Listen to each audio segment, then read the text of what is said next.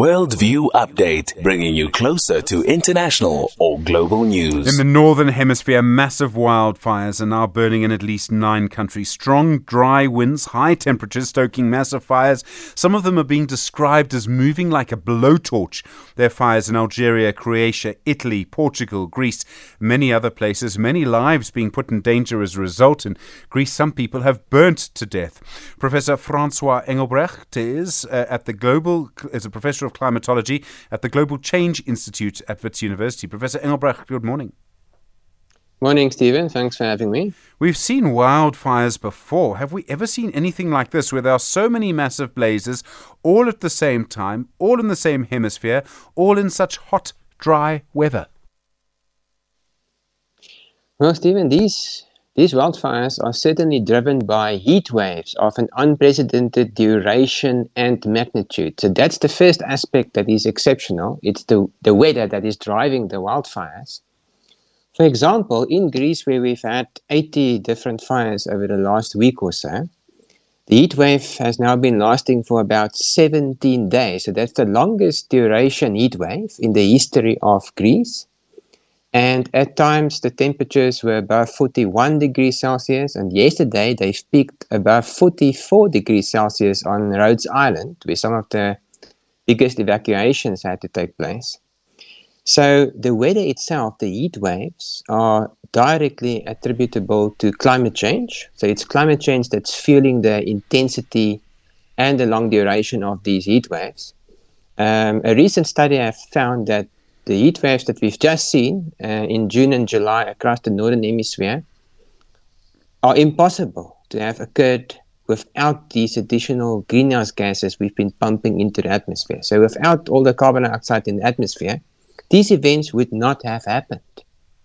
And of course, it is the dry and warm weather, as you've just uh, rightly mentioned, that has been driving the wildfires themselves. Now, now, in recent years, we have actually seen similar heat waves.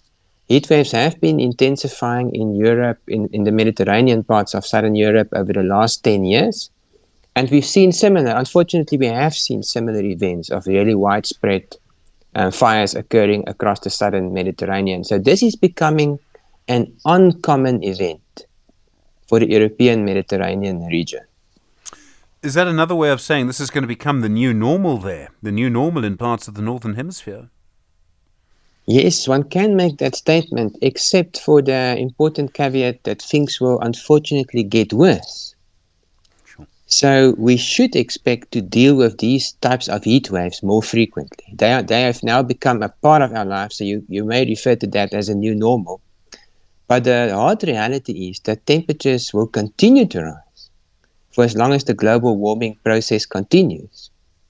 And therefore, the heat waves of the next 10 years will be even worse than, the, than these extreme heat waves we've seen over the last 10 to 5 years in, in the southern Mediterranean.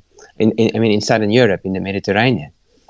This, uh, this past June was the, wet, was the warmest June ever measured by humans, by the way, globally. And July will certainly also break the all time record.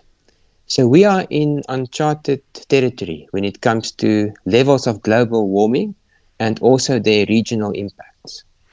For a lot of people, then, it becomes about um, it's quite a stark picture you paint of preparing our societies for this. Uh, people aren't going to want to change the way that they live, and yet they're going to have clearly no choice. We will have to. It is, it is of course, about adapting to these changes it's also about trying to slow down the global warming process through the way that we live our lives on the planet. So, in terms of slowing down global warming, that, that brings us back to this important question about how do we mitigate greenhouse gas emissions? So, how do we, on a planetary level, phase out the fossil fuels as quickly as we can? The official goal through the United Nations Framework Convention on Climate Change Processes is, of course, to achieve carbon neutrality by 2050. But already by 2030, if we want to stand a chance of reducing these impacts, the science tells us that emissions need to be cut with about 45% compared to current levels, which is an immense challenge. But also, we need to adapt to the changes. It's also true for us in South Africa. Let me remind the listeners that in January we had nine people who died in the Northern Cape, in the Kakamas area, during an extreme heatwave event.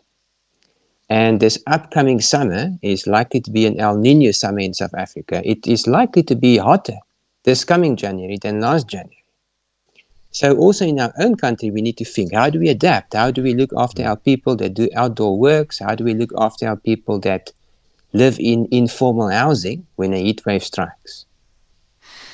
Professor, thank you. Very stark warning there. Professor Francois Engelbrecht is a part of the Global Change Institute in the Department of Climatology at Wits University. 27 after 6.